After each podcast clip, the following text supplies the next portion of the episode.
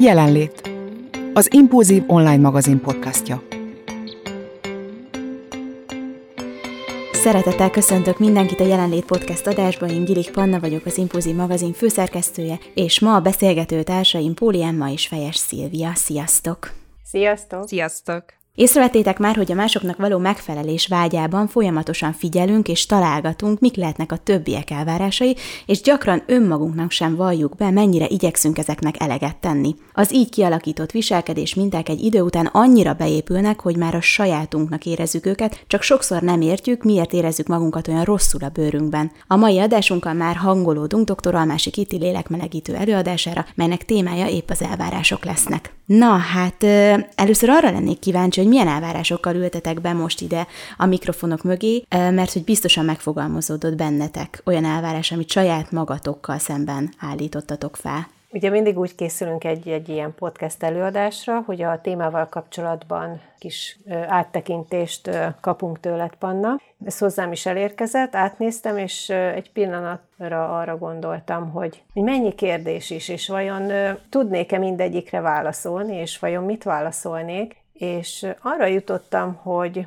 szerintem az én életemben az elvárásokkal kapcsolatban egyáltalán nem vagyok tudatos. Tehát, ahogy felmerült ez a téma, azon kezdtem gondolkodni, hogy én ezeken nem nagyon szoktam uh-huh. gondolkodni, hogy mi elvárás, mi nem, hogy mint egyszerűen simulok bele az életbe ezek kapcsán is, úgyhogy hát nem tudom.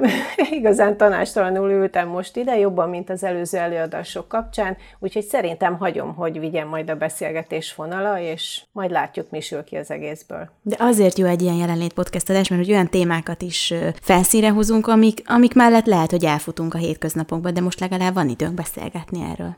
Nem? De, de, de, igen. Én igazából ugye a témához, amit most így alapul veszünk könyvet, azt olvastam tavaly a könyvklubunk részeként, úgyhogy mondhatni, hogy bennem vannak elvárások magammal szembe. Most, hogy igazából jelenleg annyi az elvárás magammal szembe, hogy értelmesen ki tudjam fejezni a gondolataimat, mert fáradt vagyok. Na, ezzel nem vagy egyedül. De azt hiszem, hogy ez is egy elég komoly, ez is egy elég komoly elvárás. Így felnőtt életem egyik legnagyobb elvárás, hogy értelmesen ki tudjam fejezni magam. Ez egy podcast adásban nem hátrány, azért valljuk be. Igen.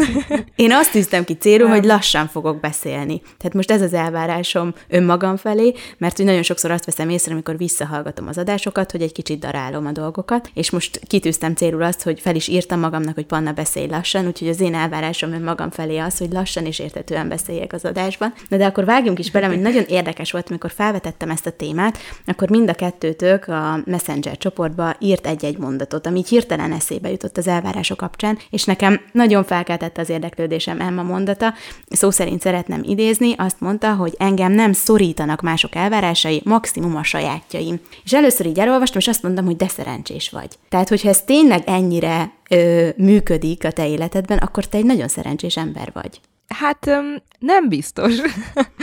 nem biztos, hogy ezzel egyetértek most, hogy így belegondoltam, mert lehet egyszerűbb az, hogyha másoknak akarsz megfelelni, és nem magadnak, mert néha azt se tudom, hogy saját magamnak mi az, amivel meg tudnék felelni.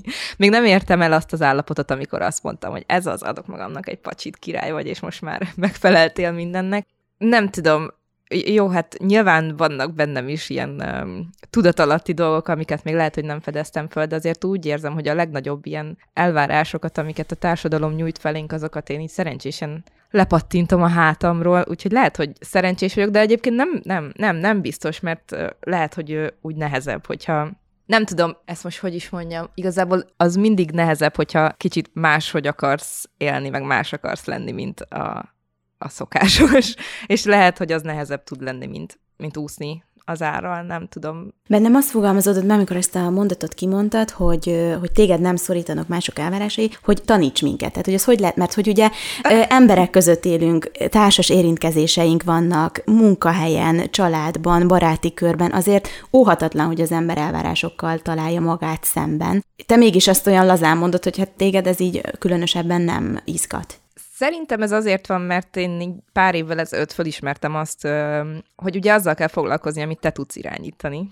És azt nem igazán tudom irányítani, hogy mások mit várnak el tőlem, és mások hogy, hogy is mondjam, hogy értékelnek engem, hogyan látnak engem. csak azt tudom, hogy én magamat, meg a magamnak való megfelelést, úgyhogy talán ezért most, oké, ezt a mondatot én oda leírtam, és most ilyen hatalmas, nem tudom, zennek hangzok, nyilván nekem is vannak szorongásaim, meg azért mondjuk a munkámban egy bizonyos fajta megfelelni akarás, de az is egy picit más, azért mondjuk szerencsés vagyok azzal kapcsolatban, hogy az én munkám milyen, erről azt hiszem már elég sokat beszéltünk az adásokban. Tényleg talán ez a kulcsmondat, hogy ugye azzal foglalkozz, amit tudsz irányítani, és ezt tényleg nem tudom irányítani, hogy mások mit várnak el velem szembe. Jó tudni, nyilván akár, hogy nem tudom, a párom mit vár el tőlem, úgymond, a barátaim, stb., de szerintem ilyen saját magunknak kitűzött célok és elvárások talán könnyebben előre visznek, hogy mondjuk én hogy szeretnék jelen lenni egy párkapcsolatban, vagy egy baráti kapcsolatban, vagy a, az ügyfeleim életében, vagy nem is tudom, hogy mondjam ezt. Úgyhogy lehet, hogy igazából én is ugyanúgy foglalkozok az elvárásokkal, csak más nézőpontból, és így, és így ezért hangzott az úgy, mint hogyha én tényleg ilyen hatalmas zen lennék, és sose szorongok, ami nem igaz, mert egy kis szorongás gombóc vagyok,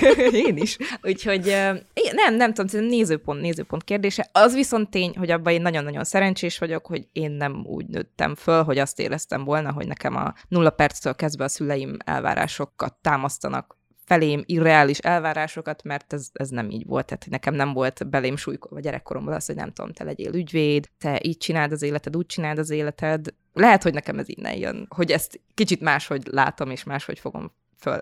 A gyermekkorra mindjárt vissza fogunk térni, mert az egy külön rész most az adásunkban, úgyhogy egy pillanat és mindjárt visszaugrunk, de először a Sziszire szeretnék visszatérni, aki a Messenger csoportban ezt írta Emmának a lazakis mondata után, hogy jó lesz ez Emma, én meg igyekszem mindig megfelelni, a végén többnyire el is hiszem, hogy saját magamért teszem a dolgokat.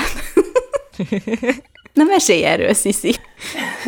Amit az elején is mondtam, hogy én azt veszem észre, hogy ez annyira nem tud nálam tudatos lenni. Tehát lehet, hogyha utána végig gondolnék minden egyes szituációt, hogy na ez most rólam szólt-e, vagy a másik emberről, hogy ez az én elvárásom-e magammal szemben, vagy egy másik ember elvárása az irányomban, akkor ö, biztos, hogy jobban ö, tudnám súlyozni, illetve a mérleg két oldalába pakolni a dolgokat, de nem, nem tudom ilyen ennyire tudatos szinten megélni ezt a mindennapokba. Úgyhogy ezért írtam, hogy szerintem az esetek nagy többségében ez, ez összefolyik és nem feltétlenül jövök rá, hogy esetleg most magamnak tettem-e valamit az én elvárásaimnak megfelelően, vagy más miatt. Úgyhogy szerintem ez egy nagyon-nagyon nehéz kérdés. Én nem tudok ennyire tudatos lenni az életemben, és nagyon jól mondta Emma, és teljesen egyetértek ezzel, hogy nem tudunk mindenkinek megfelelni, és nem tudjuk befolyásolni, hogy ki mit gondol rólunk, mit vár el tőlünk, és épp ezért nem kéne ennek alárendelni ennyire magunkat. Persze egy bizonyos szinten, mint hogy te is mondtad, Panna, muszáj, hiszen szocializálódtunk, emberek vagyunk, közösségekben élünk, tehát valamilyen szinten azért muszáj, de én nekem nem sikerült ebben ilyen tudatosnak lennem, bár bevallom őszintén sosem törekedtem erre. Most lehet, hogy egy kicsit majd jobban oda fogok erre figyelni, de én teljesen könnyedén fel tudok olvadni ilyen szinten a mindennapokba, úgyhogy lehet, hogy ezután jobban odafigyelek. Persze, vannak azért olyan helyzetek, ami egyértelmű, hogy ez nem az én utam, és nem magam miatt szeretném megtenni. Megteszed? Általában? Te olyan típus Általában vagy? igen. Ez szerintem már más korábbi podcast adásban is előkerült, hogy én nem nagyon tudok nemet mondani. Nem tudom, hogy ez szerencsése vagy sem, hogy egy idő után át tudom fordítani általában a dolgokat. Nyilván nem mindig sikerül, de az esetek többségében igen. Tehát lehet, hogy nagyon nem akartam azt a dolgot, vagy nem úgy akartam, de át tudom úgy konvertálni magamban, hogy a, a végén esetleg még jó érzéssel is tölt el, ha másképp nem azzal, hogy, hogy tudtam segíteni, tudtam adni a másiknak valamit, és úgy érzem, hogy valamennyire ezzel is nyertem. Aztán más kérdés, hogy ez valójában hogy csapódik le az évek során, de, de igyekszem így, így hozzáállni ilyen. Mondasz nekünk egy konkrét példát? Vagy ez most hmm. túlzás? Vagy gondolkodj egy konkrét példát, addig megkérdezem az Emmától közben, hogy neked van-e olyan, amikor érzed, hogy van egy elvárás feléd, és egészen egyszerűen minden porcikáddal azt érzed, hogy ez nem tudod teljesíteni? Irreális elvárás. Biztos, hogy vannak ilyen helyzetek, de nem, nem tudnék most uh-huh. uh, példát mondani. Talán, de csak ilyen poénos példa, hogy a, esetleg a nagymamámat tudom mondani, aki szerintem tizen éve azzal zaklat, hogy és kislányom, mikor mész férjhez? Mikor jön a dédunoka? De, maximum ezt tudnám ilyen elvárásként felhozni, de ez csak nyilván vicc. Félig, nem vicc. Félig csak, um, mi?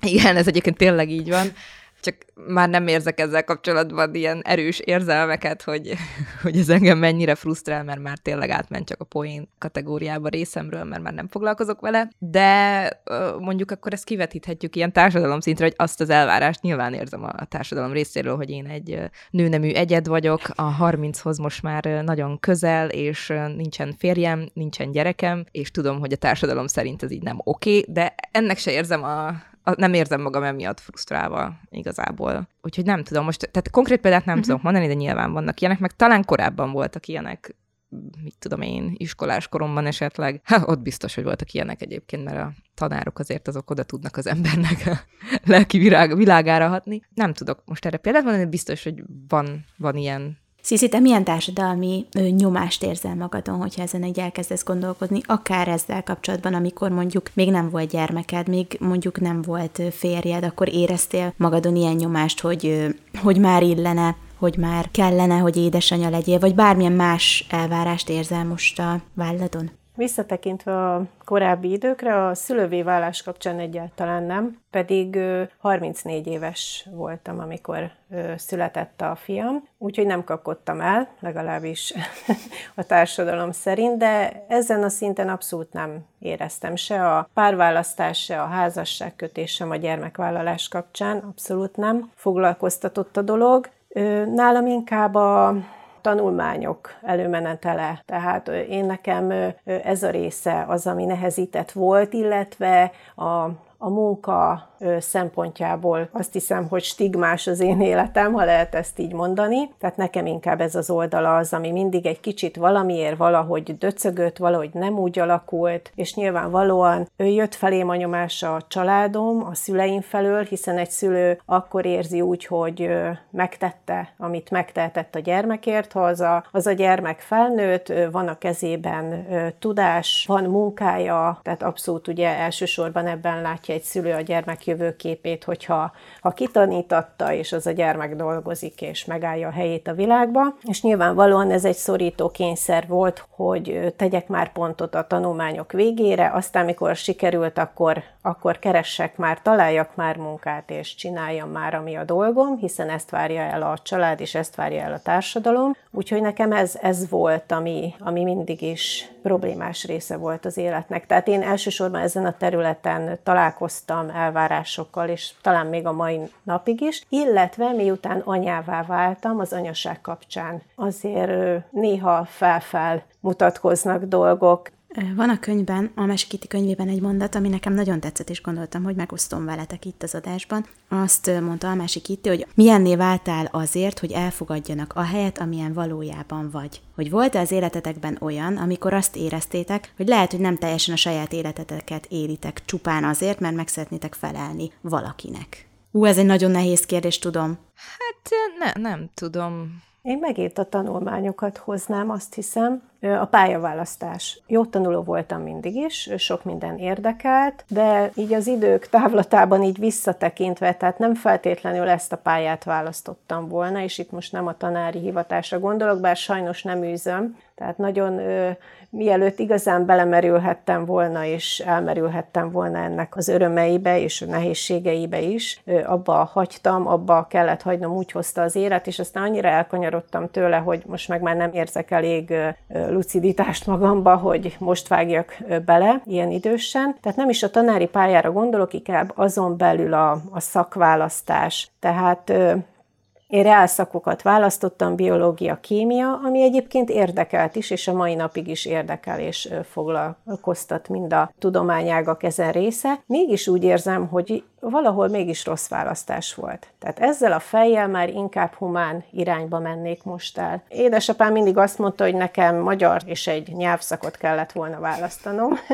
Ez magam felé, illetve a a középiskolai hatások, azok az emberek, akik akkor körülvettek, szerintem az, az vitt el ebbe az irányba valahogy, és nem biztos, hogy jó választás volt, jó döntés volt. Lehet, hogyha a humán irányt választom, akkor ma délelőtt nem itt ülök veletek, hanem katedrán állok és tanítok. Mi jobban tudom. örülünk ennek, hogy itt ülsz velünk. Mi nem sajnáljuk, hogy nem lettél pedagógus. Úgyhogy a pedagógus vénámat a gyermeknevelésben próbálom kiélni. Nekem most egyébként, hogy gondolkozok, egyedül az általános iskola jut eszembe, ahol csak emlékszem, hogy 8. osztályban valami 20-30 versenyen vettem részt, és csak arra emlékszem, hogy olyan vékony voltam, mint életemben azóta se soha, mert sík ideg a vállandóan, mert így napi, nem tudom, többet dolgoztam, mint egy 8 órás munkaidős ember talán. És az, az egyszerűen csak azért volt, mert nem mondtam nemet egyik tanárnak, hogy nem, erre nem megyek, mert viszonylag kevés volt a, az ember, aki tudta küldeni az ilyen versenyekre, és akkor én mindig ott voltam ilyen Jolly Jokerként, hogy Emma jó tanuló, úgyhogy menjen. Én meg nem mondtam azt, hogy hm, kösz, nem.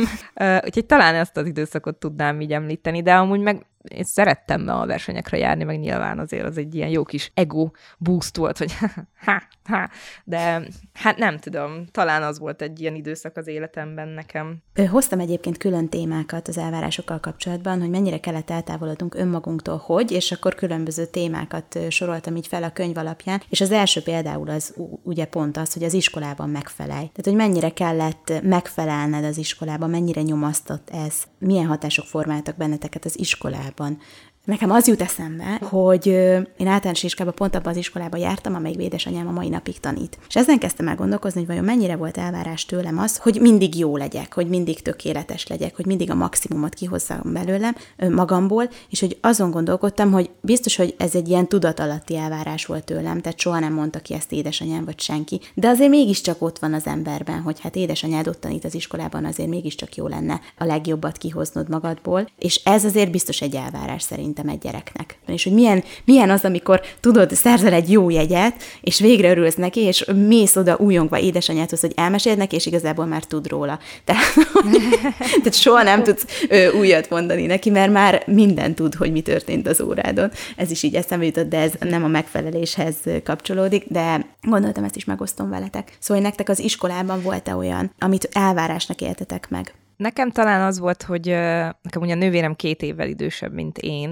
tehát hogy két osztálya fölöttem járt, és ugyanabba az iskolában mentem én is általános iskolába, és talán így az volt elvárás, főleg felső tagozatban, amikor már ugye több tanár tanított, hogy á, te neki vagy a huga, te is biztos olyan okos vagy, mint ő, úgyhogy talán ez az, ami ilyen, ilyen elvárásként nekem a suliban az visszaköszönt, hogy mivel már volt egy, volt egy az alomból az iskolában, azért úgy gondolták, hogy én, én, is, én is hasonló képességű leszek, ami egyébként nyilván így volt, meg nyilván értelmesek voltunk mindketten, szóval nem értem meg úgy, hogy úristen, én most meg kell, hogy szakadjak, hogy a nyomdokaiba lépjek, vagy bármi, de hogy azért ezt oda mondogatták a tanárok, és szerintem a tanárok egyébként nem tudom, most tényleg az általános iskolás tanáraimra vonatkozva tudok csak ilyet mondani, de azért ők így lehet, hogy sokszor bele se gondoltak így abba, hogy, hogy ez így milyen tud lenni egy gyereknek, mert más ilyen testvérpárnál is ez szerintem tapasztalható volt, hogy aki az idősebb testvér, aki oda járt, akkor így hozzá vonatkozt, vagy viszonyították a, a kisebbik testvért is, és nekünk egyébként a hugunk is utána ugyanabba az iskolába ment, és szerintem rajta meg aztán dupla nyomás volt, mert ugye már akkor két testvére is oda járt előtte, és szerintem, ha őt megkérdeznénk, ő, ő is hallotta ezeket a mondatokat, hogy hát, ja, te pólilány vagy, akkor te, te biztosan, és neked olyannak kell lenni, mint amilyenek a tesójaid voltak, úgyhogy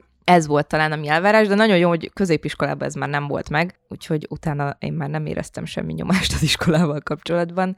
Illetve egyébként annyira érdekes, mert az általános iskoláról azt gondolná az ember, hogy az ilyen kis ártalmatlan, meg kis cuki, de nem. Én, én nekem ott, én ott éltem meg így az iskola minden stresszét abban a nyolc évben, és én arra emlékszem még, hogy a továbbtanulásnál ö, voltak olyan tanárok, akik így ö, stresszt okoztak nekem azzal, hogy mert hogy én miért nem a gimnáziumba akarok menni, és miért nem ezt meg azt akarom tovább tanulni, mert hát milyen okos vagyok, és te jó ég. És hogy ez így egy 14 éves gyereknek, hogy egyrészt nyilván megkérdőjelezték a döntéshozási képességeimet, hogy én azt mondtam, hogy nem köszönöm, én nem szeretnék a gimnáziumba menni, másrészt meg, hogy így, így ez, ez tényleg ilyen elvárás és nyomás volt részükről, de teszem hozzá, ez a tanáraim részéről volt, és nem a szüleim részéről, szóval amit az elején mondtam, hogy valószínűleg ezért mondhatom magam szerencsésnek, mert ugye a szüleim részéről nem volt ilyen stressz, meg nyomás az irányomba. Sziszi?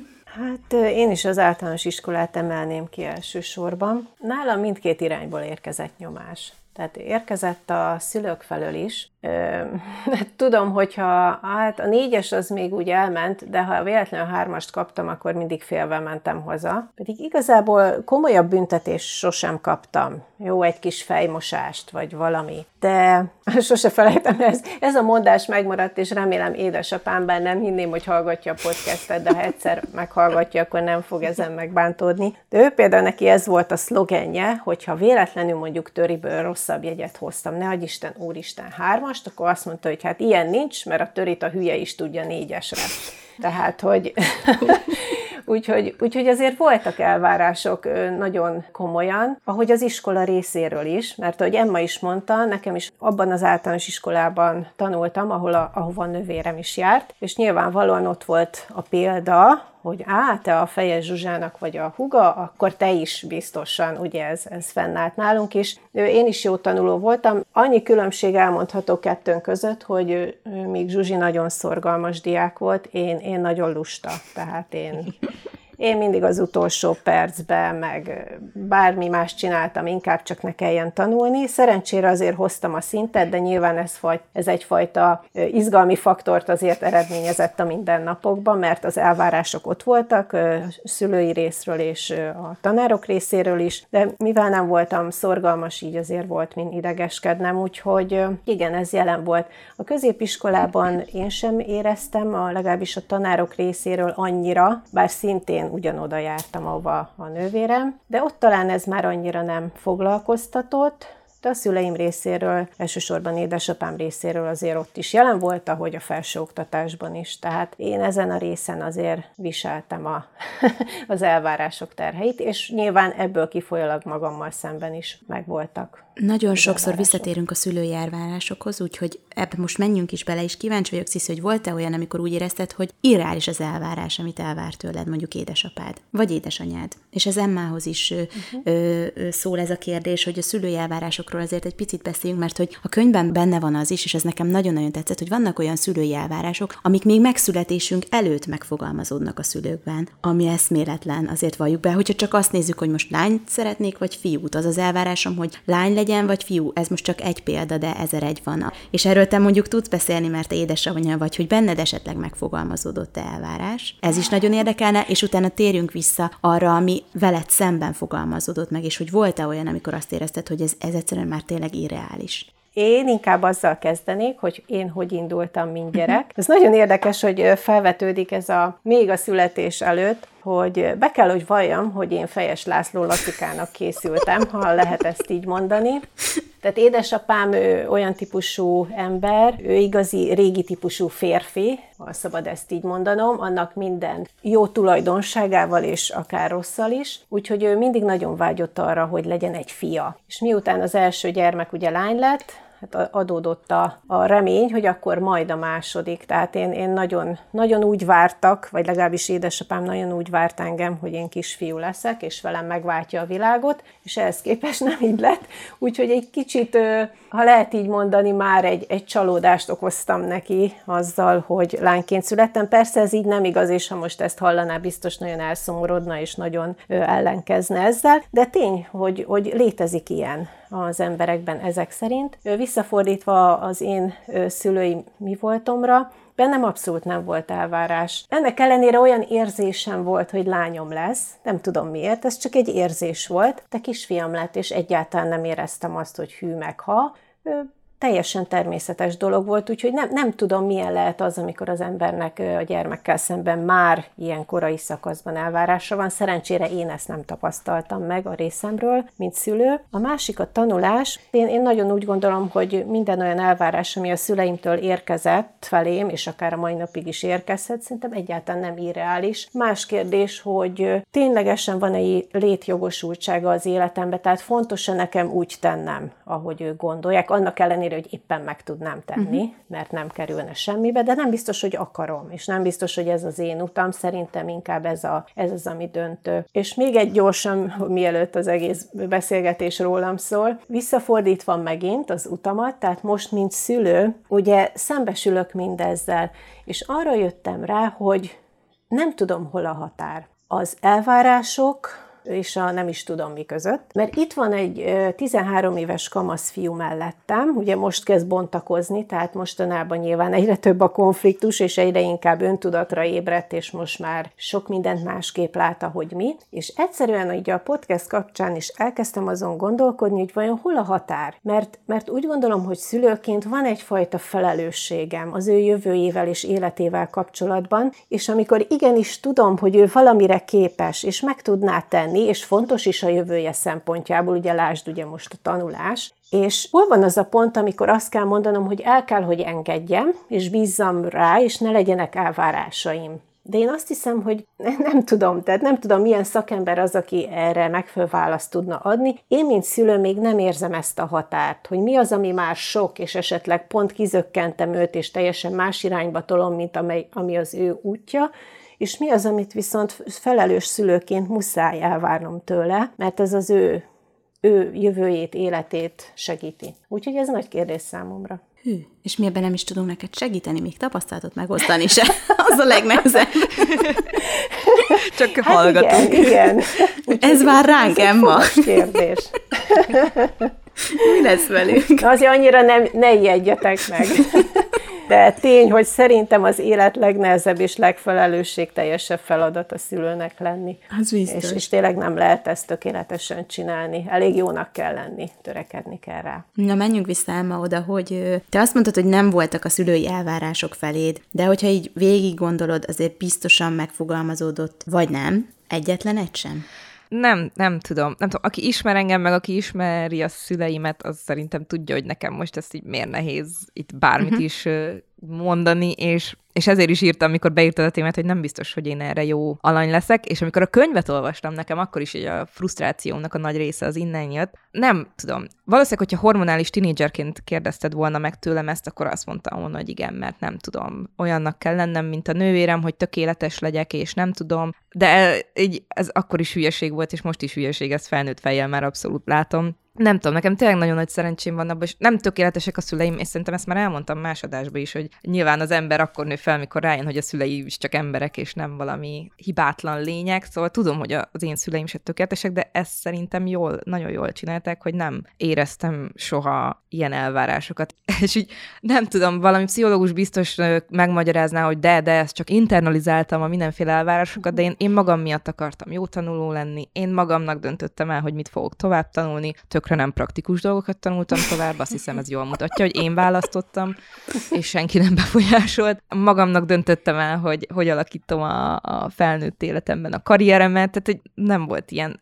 Én egyszer, mikor elmentem pszichológushoz, egyértelmű volt, hogy mindent vissza akar vezetni a szüleimre, és nyilván minden ott kezdődik a szülőkkel, de hogy én azért voltam szerintem szerencsés, mert nálam a szülők azok a családban, akik megtörték ezeket a mintákat, amikre, amikben az ilyen könyvek, mint például a másik itt könyve segít, hogy megtörjünk, és hogy nekem ezért ennyire unalmasak a válaszaim, hogy nem, én nem érzem, hogy mások elvárásai szorítanának, és hogy igen, hogy nyilván vannak olyan dolgok, amiket így már magunkévá teszünk, és azt gondoljuk, hogy saját elvárások, de kívülről jönnek, de nem tudom, hogy ezt hogy lehet fölismerni, vagy hogy egyáltalán föl kell leismerni, hogy lehet, hogy nem feltétlen van ezzel baj. Hát biztos, hogy nehéz különbséget tenni, ezt ugye az előbb hosszasabban fejtegettem itt nektek. Valahol azt olvastam, egy kicsit úgy próbáltam elmerülni ebbe a témába most tudatosan a podcast kapcsán, és azt olvastam, hogy ö, odáig nem probléma, amíg, amíg nem okoz problémát. Uh-huh. Tehát amíg, amíg nem érzed a feszítő kényszert, hogy de én ezt nem akarom, amíg nem jelentkeznek akár mentális, akár fizikai tüneteid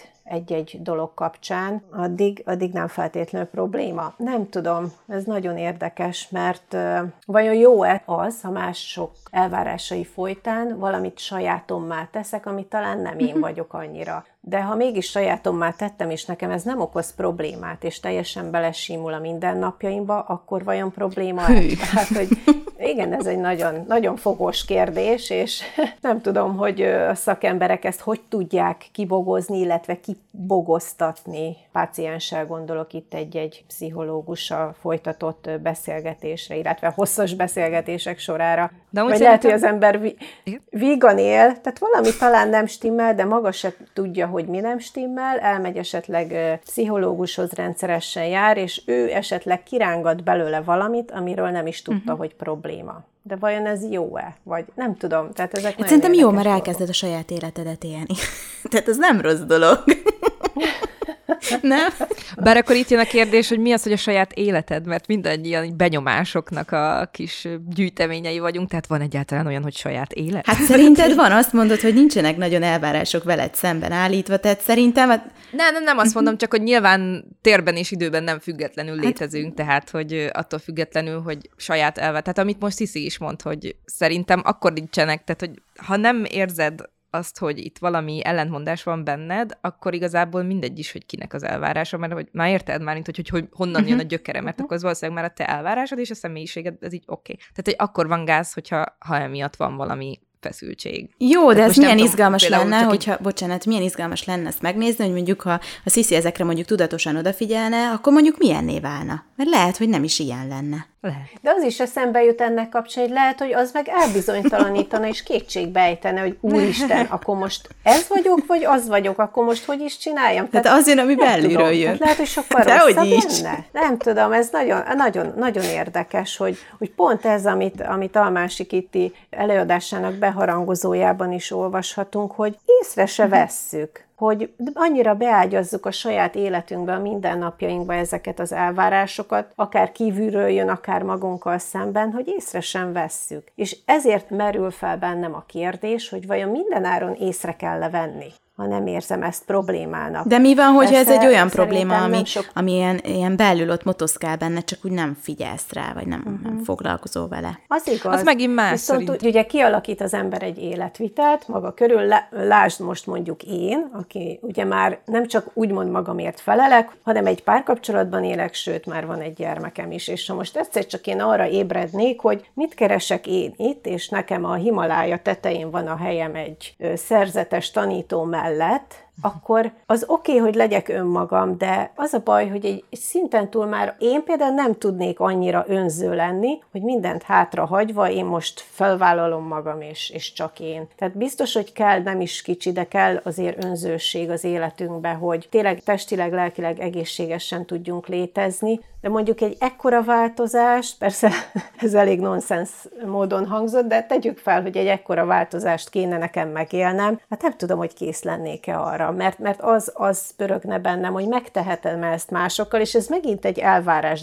Hú, ezek nagyon uh-huh. nehéz kérdések. De ugyanakkor meg van egy elvárásom magammal szemben, hogy én bizonyos dolgokat nem teszek meg másokkal. Ugye ez a tipikus példa, amit akár már a gyerekeknek is tanítunk, vagy mondunk szerintem, meg én is hallottam gyerekkoromban, hogy olyat ne tegyek már más emberrel, amit, ami nekem rossz lenne, ha velem tennék meg. Tehát, hogy uh-huh. ez nagyon nehéz erről, ahogy, ahogy beszélgetünk, szerintem azért különbséget kell tenni itt, nem tudom, hogy mikro-makró szinten, vagy ezt hogy mondjam, tehát, hogy most nem tudom, mondok egy példát. Azért az elég nagy különbség, hogy azért, mert te úgy gondolod, hogy elvárás, vagy ez egy explicit, ez egy kimondott elvárás, hogy nem tudom, mondjuk belőled ügyvéd legyen nulla percről az életedben, hogy ezért elmész ügyvédnek, amit amúgy tök idegennek érzel magadtól, és szenvedsz benne is, és nem tudom. Az meg megint más, hogy mondjuk van egy ilyen belülről jövő elvárásod, amit egyébként lehet, hogy részben kívülről jött, hogy te mondjuk jó tanuló legyél, és akkor mondjuk mondjuk ezen keresztül oda vezet az utad majd, hogy te ügyvéd leszel, és amúgy amit szeretsz, és nem azért választottad, mert ez kimondott elvárás volt, és beléd ezt súlykolták gyerekkorod óta, hanem csak simán egyszerűen szeretsz, nem tudom, akadémiailag brillírozni, és tényleg ide vitt az utat, de lehet, hogy ennek is a gyökere egy elvárás volt, amit mondjuk nem is mondtak ki, de közben magadéve. Na, értitek, uh-huh. hogy mit próbálok ebből kihozni, uh-huh. hogy azért így vannak ennek szintjei, meg hogy, hogy tényleg, amit, amit Cici mondott, szerintem ez a kulcs, hogyha ez egy olyan dolog, ami miatt úgy alakítod az életed, ami ellentmond a benső önmagadnak, és mondjuk állandóan beteg vagy, és mindenféle bajaid vannak, és, és, és, és rosszul érzed magad a bőrödben, akkor valószínűleg ez egy mások általi elvárás, amit vagy konkrét, vagy csak te úgy érzed, hogy elvárás, és így alakítottad az életed emiatt, és nem jó neked így, és önmagadnak ellentmondasz vele. Meg az megint más, hogy vannak olyan dolgok az életedben, amiket így tényleg így magadévá tudsz tenni, és igazából saját elveidnek tudod tenni, és hogy nem tudjuk magunkat így fullosan függetleníteni mindettől, mert, mert, mert társas lények vagyunk, szocializálódunk, benyomások érnek minket, stb. Csak azt hiszem, hogy ez így a, a felnövésünk és az alakulásunk része, hogy mi az, amit magunkével teszünk ebből, és mi az, amit nem. Mi az, amit el tudunk fogadni, és azt mondjuk, hogy igen, ezzel egyetértek, és ez egy olyan érték, amit mondjuk én is el akarok várni magamtól, és mi az, amit úgy érzem, hogy én ezzel nem tudok azonosulni, és ez csak rám kényszerítik.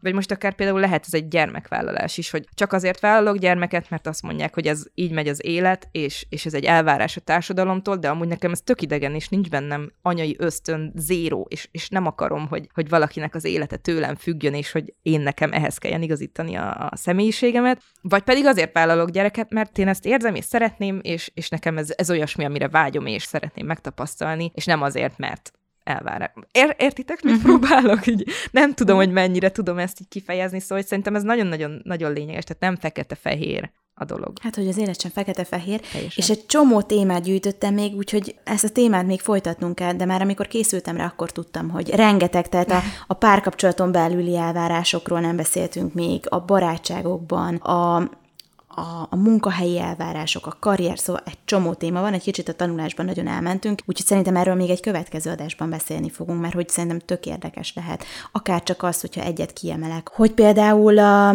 felnőttként milyen elvárások vannak felénk, vagy például ha azt kiemelem, hogy a munkánkban, vagy mit teszünk meg a munkáján, olyan elvárásoknak alá tudjuk evetni magunkat, amiket csak azért kell megtennünk, hogy mondjuk jobb pozícióba kerüljünk, vagy például feljebb lépkedhessünk a ranglétán. Szóval egy csomó mindenről itt még nem tudunk beszélni, mert hogy ez egy óriási téma, de erre majd vissza fogunk térni egy másik jelenlétben, viszont arra kíváncsi vagyok, hogy Sziszi, amikor azt mondod egy elvárással kapcsolatban, vagy egy, egy kéréssel kapcsolatban, hogy nem, akkor egyetem mersz azért néha nemet mondani, és mit érzel, amikor kimondod azt, hogy ezt nem, tehát hogy ennek nem szeretnék megfelelni, vagy ezt nem tudom teljesíteni? Hát ritkán tudok nemet mondani.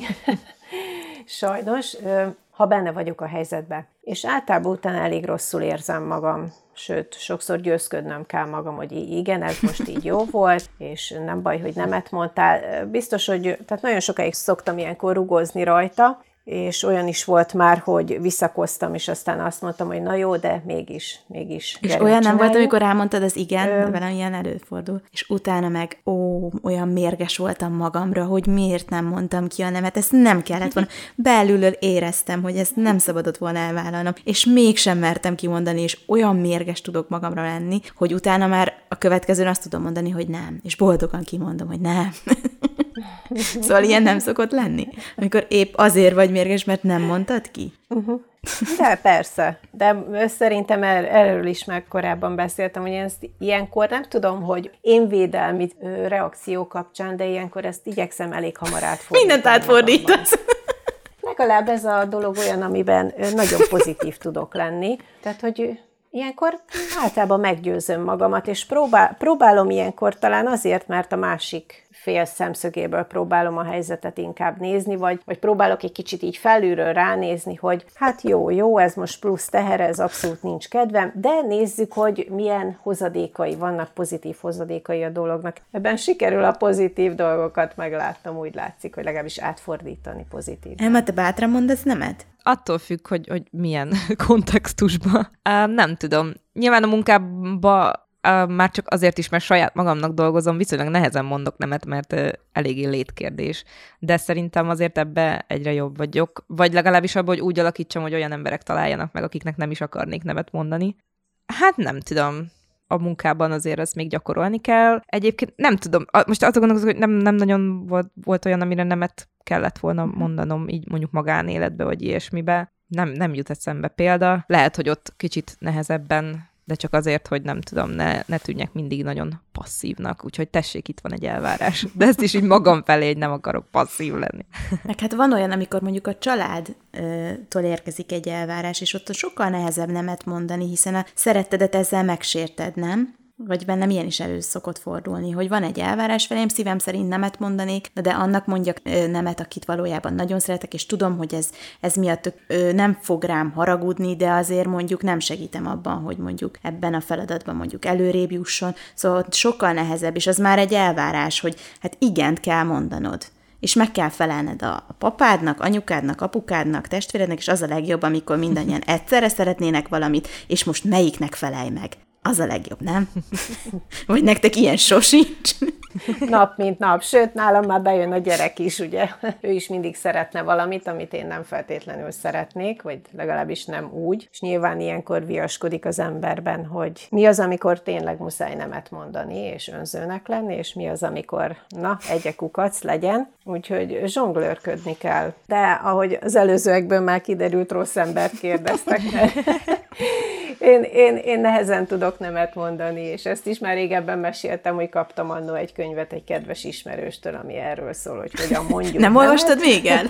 Nem, azóta sem. Pedig valahol itt lapul Ez a, a baj, a Igen, lehet, hogy elő kéne keresnem. De látjátok, igazából nem is érdekel, mert akkor biztos elolvastam volna, ha annyira frusztrálna ez a dolog. Gondolom ez nálam abból fakad, hogy szeretek segíteni, és jó, nem vagyok egy földre szállt angyal, ne értsetek félre, nem erre gondolok, de alaptermészetem hogy, hogy segítek, szeretek segíteni, és olyan, olyan jó érzés, és, és azért jó érzés, mert mindig arra gondolok, hogy az a másik most örül, és most jót tettem vele, és, és próbálom így átfordítani a dolgot, úgyhogy amikor tényleg nemet kell mondani, az, az mindig nehéz nekem, de olyankor próbálom kicsit objektíven nézni, és meggyőzni magam, hogy igen, ez most, most helyes volt, és majd túl teszi magát az a másik rajta, hiszen ez így jó most. És végül pedig vannak pozitív elvárások is, azokat szeretem a legjobban, amikor elhiszik rólad, hogy te képes vagy arra. Ilyen is van, tehát nem csak negatív, mert most itt nagyon csak abba mentünk el, hogy milyen negatív elvárások vannak itt körülöttünk, de vannak pozitívak is, amik úgy éltetnek, amik erőt adnak. A végén te is elhiszed, hogy te képes vagy rá, mert, mert azt sugalják feléd. Szokta Szoktak benneteket is ilyen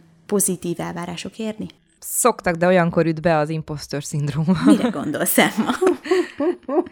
hát itt, hogy nem, de nem, én nem, én ezt nem tudom megcsinálni, nem gondol, hogy tök jó, hogy ezt gondolják rólam, de hát csalódást fogok mhm. okozni, uh-huh. mert hogy ilyen elvárással fordulnak felém, hogy én a, a, a, ez a baj a pozitív elvárás. Negatív elvárás, tudod, az, vagy hát ami ilyen negatívnak értelmezünk, az az a baj, ah, oké, okay, nem baj, majd csalódást, tehát azok a pozitív az rosszabb, az nyomasztóbb. Na, ez egy újabb podcast téma, nem is gondoltam. Komolyan? Igen. Tehát rosszabb a pozitív Egyébként, elvárás. Hogyha, hogyha azt az, a, a, igen, igen, arra könnyebb. Tehát, hogy a, az olyan elvárások, amik így Na várja, most ezt hogy mondjam. Tehát, hogy ott, ott nem érzem, én mondjuk, azt negatívnak, hogy a csalódást okozok, hogyha nem érzem magaménak az elvárást, meg nem egy olyan, ami, amit mondjuk én is elvárnék magamtól. És ami meg ugye egy ilyen pozitív elvárás, és mondjuk én nem feltétlen úgy érzem, hogy meg tudom ütni a lécet, de szeretném. Tehát itt is ez jön be, hogy pont azért, mert szeretném, de úgy érzem, hogy még nem tartok ott, na ott nagyobb a tét, ott nagyobb a rizikó és a nyomás. Hmm. Igen, abszolút egyetértek, tehát, hogy vajon az a kívülről jövő pozitív elvárás, az vajon Reális. tényleg elég stabil alapokon nyugszik-e? Igen. Így szerintem ez, ez vajon az a külső szemlélő, ki lehet, hogy éppen egy családtag, most a külsőt úgy értem, hogy nem én, tehát hogy vajon tényleg reálisan ítéli meg ezt a dolgot? Olvastam, két történet is most beugrott a podcast kapcsán, ugye hallgattam egy-két YouTube videót is, illetve olvasgattam utána, és találtam Byron Katie, azt hiszem így hívják a hölgyet, könyvei is jelentek meg. Egy nagyon rövid beszélgetést hallottam, elítéltekkel beszélgetett, ő egy azt hiszem amerikai írónő és ilyen életvezetési tanácsadással is foglalkozik, és egy úriemberrel beszélgetett, akinek az volt a nagy problémája, hogy ő, ugye ő most börtönben van, a, a felesége és a lánygyermeke otthon, és azt ugyan nem tudom, hogy milyen idős a lány, de hogy ott akarja hagyni a sulit, és nem akar visszamenni, és neki ez egy nagy frusztráció, és, és akárhányszor látogatásra jönnek, ő csak sorolja a lányának, hogy tessék visszamenni az iskolába, hallgass anyádra, tehát egy elvárás a gyerek szembe, aki abszolút ellenáll ennek, és a hölgy, a beszélgető társ pedig fel felvetette a fickónak, hogy mi történne az életébe, ha ezt, a, ezt az elvárást elengedni, vagy mi változna, vagy ő valójában mit szeretne, és az jött ki az egész sztoriból, hogy a fickó valójában ő maga szeretne tanulni, vagy ő maga szeretett volna annó tovább tanulni, de ezt nem tette meg, és ez most olyan elvárása a gyermek felé, ugye, hogy nehogy úgy végezze az életvitelében, mint ő, hogy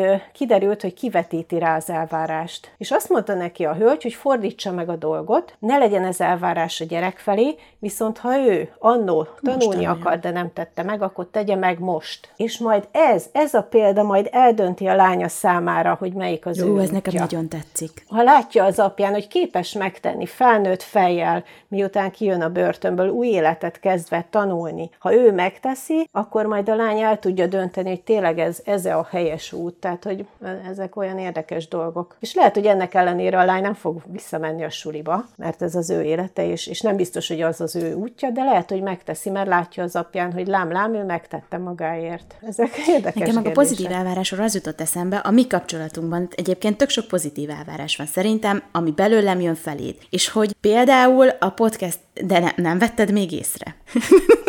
De, de most azon gondolkoztam, hogy Ja, én most rád gondoltam, én most rád, az Emma felé is, de rád is, Oké. mert hogy ő, ő te sok mindent nem hiszel el magadról, és amit, amire képes vagy, de nem hiszed el, hogy képes vagy, és hogy, tehát így mondtátok, hogy a pozitív elvárás, és sokkal nehezebb, meg sokkal nehezebb vele mit kezdeni, hogy szerintem meg pont, hogy ezek tök jó dolgok, mert a Sisi is elhitte már magáról, hogy mondjuk képes egy podcast adásban mondjuk tök jó beszélgető partner lenni, vagy képes arra, hogy egy zseniális cikket írjon. Szóval, hogy nem értem, hogy ez a pozitív elvárást miért éritek meg ennyire nehezen.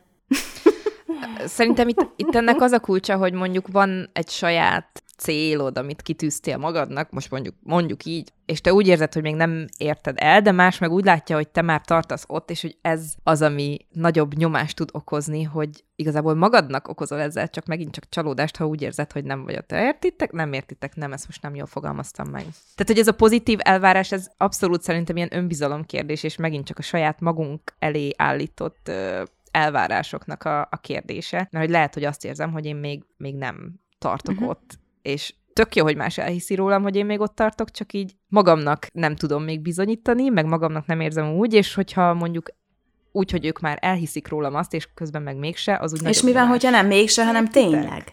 Hát ez tök jó, nyilván ez egy tanulási folyamat, és akkor rájössz és elhiszed, de hogy ez inkább egy ilyen, ez nem is az elvárásokról szól szerintem ez a része már, hanem ez az önbizalom meg a belső dolog. Nem biztos, hogy látod, amit Igen. más lát. És lehet, hogy ott van és létezik, de addig, amíg te ezt nem fedezed föl. De milyen jó, hogyha valaki felhívja erre a figyelmet. hiá- hiába hát de milyen jó, mondják. hogyha valaki erre felhívja a figyelmet. Hát igen, hogyha kellően Mhm. bátor vagy, igen. Csak ugye itt megint az önbizalom, hogy megmered -e lépni. Hú, na hát ez egy Jó óriási kérdés. téma volt, és még rengeteg mindenről nem beszéltünk, úgyhogy fogunk még az elvárásokról beszélgetni egy másik jelenlétadásban. Viszont, hogyha ez a téma érdekelt benneteket, akkor várunk május 13-án ö, Almási Kitti előadására Dunapatajon, a jegy.hu felületén tudtok jegyet vásárolni az előadásra. Köszönöm, hogy ma erről beszélgethettem veletek. Sziasztok! Sziasztok! Sziasztok! Köszönjük, hogy jelen voltál! Keresd az Impulzív online magazin podcastját az ismert csatornákon, a Spotify-on, a Soundcloud-on és az Apple podcastok között, valamint az impulzívmagazin.hu weboldalon. Tarts velünk legközelebb!